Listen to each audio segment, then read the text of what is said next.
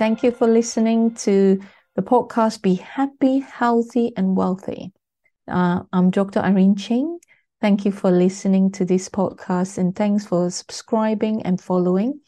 If you have any question about it, please contact me at info at drireneching.co.uk and I would want to uh, hear about uh, your questions. Please email me Today, I'll be talking about another episodes on how to overcome tiredness and how to work on mitochondrial um, and overcome mitochondrial dysfunction. So I will have uh, a bit of discussion about what uh, happens in mitochondrial function and what could cause problems, some of the toxin and how we can work on the reactive oxygen species. Now, as you know, the mitochondrial's job is to convert uh, the um, high energy bonds within the food macromolecules into proton gradients that is needed to generate ATP, which is the energy molecules that is needed in muscle movement, food production, or, or metabolism, and also is needed in the uh, heart contractility, uh, the kidneys functioned, and also the brain and the nervous system. So it, reco- it requires this metabolism actually requires the catabolism of the carbohydrates, fat, and amino acids uh, into the, the carbon skeletons. Okay, so it extracts the energy uh, released from the catabolism via the glycolysis okay, citric acid cycle or the Krebs cycle and the beta oxidation of fat. Okay, so what happened is it relies on the transfers of electron by reducing the NAD plus to NADH and FADH to FADH2. So the ATP production by electron transport chain coupled to control dissipation of the proton gradient across the in the mitochondrial membrane. So it works through gly- glycolysis and becomes pyruvate, and the uh, the fat change to acetyl CoA transport, and then beta oxidation, and then it feeds into the mitochondrial system and electron transport chain, where you produce ATP and water. As you know, in glycolysis, uh, it's obviously a, a very ancient pathway and it is important in most living organism. It reduces the NAD plus into NADH2, and it's uh, the glucose six carbons. It's the initial electron donors. Okay, so it splits into pyruvate three carbons times two. So pyruvate is a three carbon is actively transported into the matrix for aerobic respiration. Means aerobic respiration means metabolism needing oxygen. And uh, when mitochondrial metabolism is inhibited, like for example, in anaerobic condition where there's not enough oxygen, converted into lactate by lactic dehydrogenase, which regenerates the NAD+. So as you know, the acetyl-CoA is a primary substrate for TCA cycle. It's very important to balance between the carbohydrates and the fat metabolism. Uh, as you know, it's produced in mitochondrial matrix from the coenzyme A combines with the acetyl group 2C uh, from obviously these uh, carbohydrates, then you get the pyruvate decarboxylation. I know it's a lot of jargon at the moment, but it's just to give you an idea what's happening in the energy metabolism. So you get your fatty acids, goes into beta oxidation and produce ketone bodies, and you can use the amino acids as well. So as you know, the Krebs cycles or the TCA, or we call it tricarboxylic acid pathway, is the common catabolic pathway for a lot of nutrients, protein, fat, and carbohydrates. So the enzymes are located in the matrix except the complex 2, and then the acetyl CoA is oxidized to carbon dioxide. So it produces products like metabolics byproducts like amino acids precursors and your NADH, FADH2, and GTP. Okay, So the conventional wisdom has been that mitochondria prefers carbohydrate or glucose as the primary source of energy. However, fatty acids or ketones and amino acids can also be readily used by the mitochondria. I'm going to talk a bit more about the long chain fatty acids in mitochondrial metabolism. So the beta oxidation happens in the mitochondrial matrix. It's a multi-steps enzymic processes.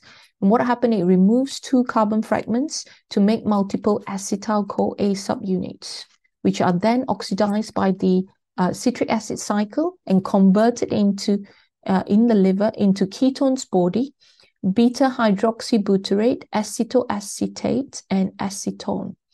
So the long chain fatty acids, okay, undergo the beta oxidation in mitochondria and the high hydro uh, the high carbohydrates intake then of course impairs the beta oxidation and this results in the accumulation of the intracellular lipids of fat intermediates and triglycerides which cause insulin resistance. So hence fasting starvation and low carbohydrates slash high fat index diet actually increase liver beta oxidation and results in ketogenesis.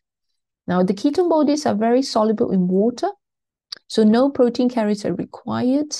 And the good thing is the plasma levels goes up in fasting, high fat, low carb, carbohydrates diet, and, and uncontrolled diabetes, obviously. Now, ketones, not glucose, are the preferred fuel for your heart muscle and your kidney cells. Ketones are used in the brain after crossing the blood-brain barrier proportionately to concentration in the blood, and it provides energy when the glucose availability is limited. So we can also use amino acids as fuel, as energy.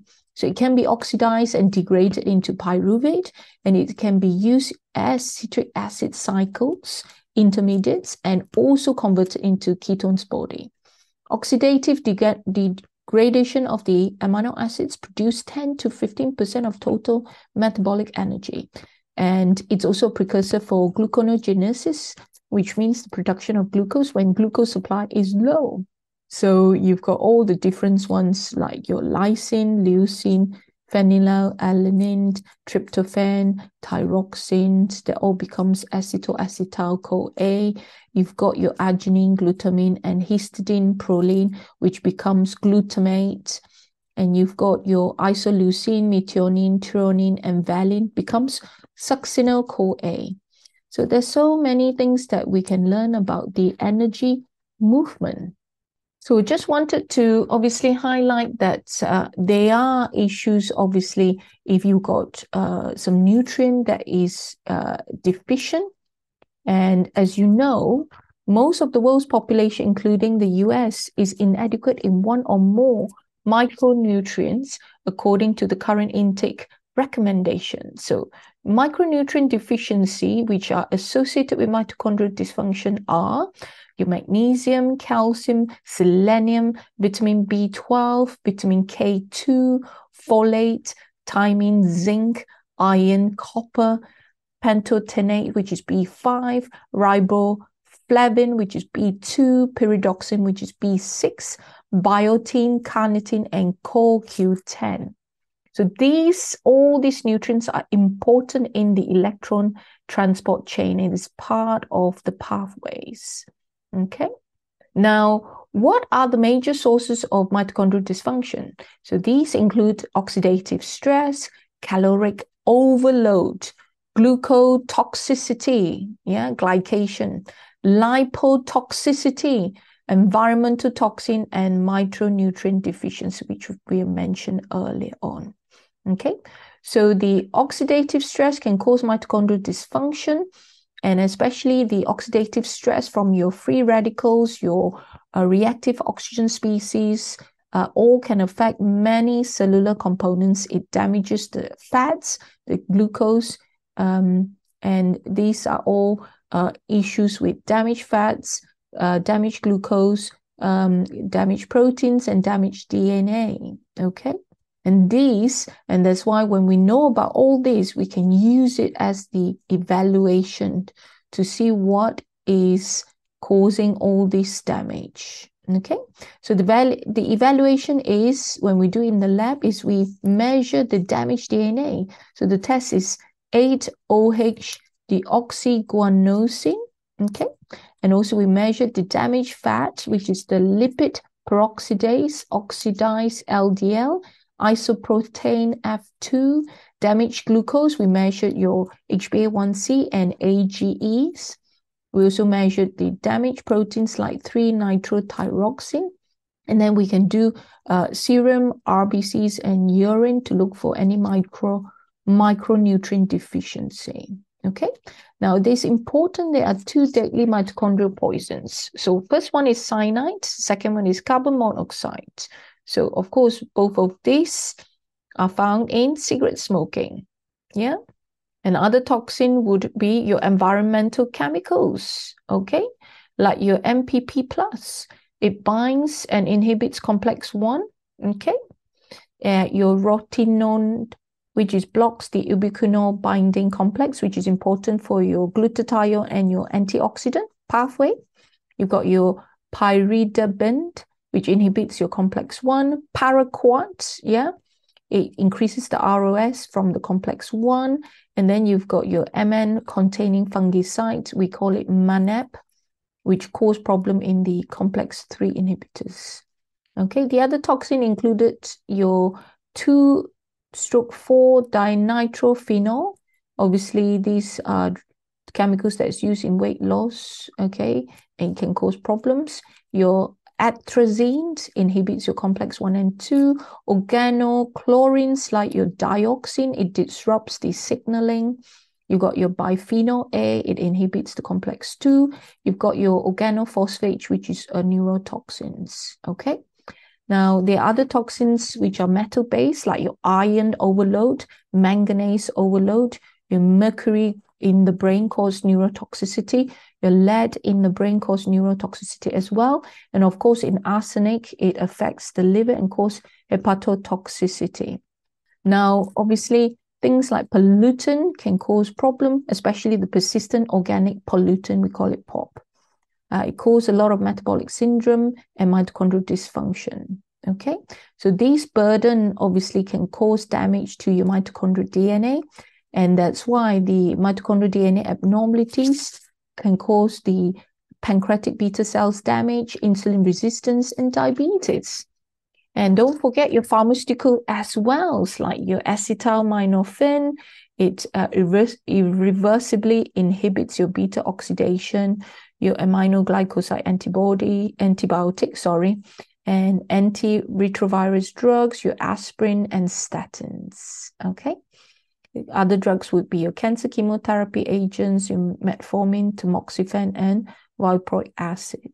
Okay. Now, so just wanted to talk a bit more about metformin, especially its work in the AMPK. Uh, so as you know, metformin mildly inhibits complex 1, and this, of course, increase, increases the ratio of your AMP to ATP level ratio. And of course, it, it then activates the MPK, the energy sensor, which then inhibits the liver gluconeogenesis and hence lowering your blood glucose. Okay, so we can see that simvastatin uh, has been studied and it actually uh, can impair the exercise training adaptations, where in the studies they've showed that uh, if exercise plus statin, it caused the cardiovascular fitness to be blunted to 1.5% increase only. And of course, with 4.5% decrease in the citrate synthetase, which is one of the markers for exercise endurance. Okay. So hence, uh, we also wanted to talk a bit more about the reactive oxygen species. Okay. Now, what we want to talk about is the free radical theory on, and, on aging. As you know, in 1956, there have been proposed that free radicals damages the macromolecules and also it, it uh, affect the mitochondria. So, and we realized the mitochondrial health determines our lifespan. Okay, so hence, if you get mitochondrial dysfunction, it can affect your aging process. Okay, so in the free radical theory of aging, uh, they realized that it can increase the oxygen generation, it decline, uh, declining defenses and repair, and of course, it causes accumulation of the end products of oxidative damage, like your H, AGE, which is advanced glycosylated end products, your protein oxidation, like your nitrothyroxine, your oxidized LDL, which cause a lot of the cardiovascular diseases, isoprotein F2 lipid oxidase, uh, and MDA and DNA damage, which you can be measured on the 8-OHDG. So what we want to understand is in the mitochondrial um, um, reactive oxygen species, you've got the superoxide O2 primarily generated by the electron, which is escaping from the plot complexes 1 and 3. And as you know, the um, 0.4 to 4% of the oxygen consumed is converted to the uh, reactive O2. So, and the dismutation of the reactive O2 turn into H2O2 by some of the enzyme. And as you know, the H2O2 then reduced to water by the glutathione peroxidase or the uh, PRDX system. So as you know, the H2O2 also participates in the mitochondrial and intracellular redox signaling, which is important to control the uh, the free radicals levels. Okay, so um, now what are the causes of excessive mitochondrial uh, ROS, which is the reactive oxygen species? One is dietary factors like your excess calorie, that means too much calorie intake, your fructose level or intake, and alcohol intake. Hyperglycemia, which means too much sugar around, it can impact the uh, mitochondrial cells.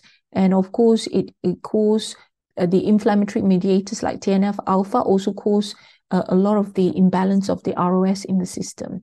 Of course, lack of oxygen, we call it hypoxia, in the long term or suddenly also can affect it and causing mitochondrial dysfunction. So other causes would be your environmental chemical pollutants and your toxins, which we mentioned earlier on.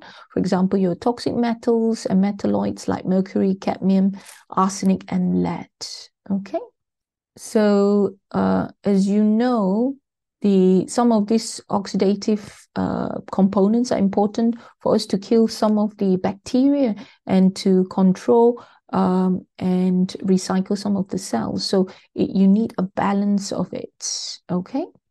Of course, um, is important. This balance is being controlled by the mitochondria and all those electron transport chains and the intermediate, uh, or we call it the mediators. Okay. So hence, if you want to extend or promote health, you want to obviously look at reduced calorie in uptake and glucose restriction and physical exercises and cold exposure as well. So you want a small amount of oxidative stress, which stimulates the N- N- NRF2. But then obviously too much inflammation, it creates NF kappa B. And then sooner or later, it goes uh, further on, it moves towards more apoptosis, which is cell death. Okay. So hence it's important we talk about some of the antioxidant enzymes like your superoxide dismutase, which is important, and your glutathione peroxidase, which is also one of those things that mop up the free radicals, and your catalase. Okay. So what are the dietary antioxidants that are very good? Okay. So, for example, your rainbow food, your phytonutrient, your green tea, and your nuts. Okay. Of course, not your peanuts, but more like your almond, your uh, Brazil nuts, and your uh, omega 3 in the walnuts. So, as you know, the uh, mitochondrial um, productions are very important, and of course, it gets um, influenced by the uh, the PG PCG1 proteins, or especially the PCG1 alpha system. So it's a master regulator of the mitochondrial biogenesis and homeostasis. Okay. Uh, most nuclear genes coding for mitochondrial protein have binding sites for the PCG1 alpha on their regulatory regions. And hence, it's very important it's being expressed in the mitochondrial rich tissues like your heart, skeletal muscles, brown adipose tissue or fat tissue or liver. Okay. So the PGC1 alpha activity rapidly increases after you exercise, especially in the heart and skeletal muscles. It's when you fast or starvation, especially in the heart and the liver. And of course, core exposure, its activities get improve in the brown adipocytes or the fat and the muscles. And of course, they get activated by your T3, your thyroid hormone, and your adiponectin. So increases the metabolic switch towards beta oxidation, oxidative phosphorylation, and antioxidant protection, uh, especially in exercise and cold exposure. Okay, so what can uh, this uh, PGC1 alpha get decreased? So it, its activity decreased in caloric overload, saturated fats, refined carbohydrates or fructose, um, inflammatory mediators, your like your TNF alpha, pro-oxidants in activity, and of course in aging processes. Okay. Now, brown adipose tissue or fat are packed with mitochondria and it's brown colored because of the heme in the cytochromes. And uh, what happened is it's uncoupling of the protein UCP1 in the inner mitochondrial membrane. It dissipates the hydrogen molecule from the OXPHOS system, which then generating heat instead of ATP. And then what you do is uh, just remember PC P sorry PGC1 alpha is highly expressed and it's induced by coldness. Okay. So what I'll suggest is remember some of these things and um, just remember that uh, PGC1 alpha activators would be in calorie or fast uh, fasting, a caloric restriction, exercise where the skeletal muscles contraction, in your AMP kinase system, your S-sirtuin-1, SIRT1 system activated by the NAD, and your nitric oxide system, your T3, which is your thyroxine, and cold therapy. Okay, so they get uh, activated, and including mitochondrial damage as well. So hence, uh, I've just uh, obviously give you a good conclusion of what are the toxins that can cause problem and some of the basis of how energy is being used in mitochondria, just as an overview. So I'll, I will be interested for you to ask me a question about any of those things. Of course, some of my uh, discussion can be a bit more technical, but again, it's because um, a lot of uh, doctors and nurses been asking me for some of the explanation. So thank you for listening and uh, I would uh, be happy if you can ask me question and send it to my email info at drireneching.co.uk and uh, ask any question. And of course, I can do a bit research into whatever subjects about health. Thank you for listening.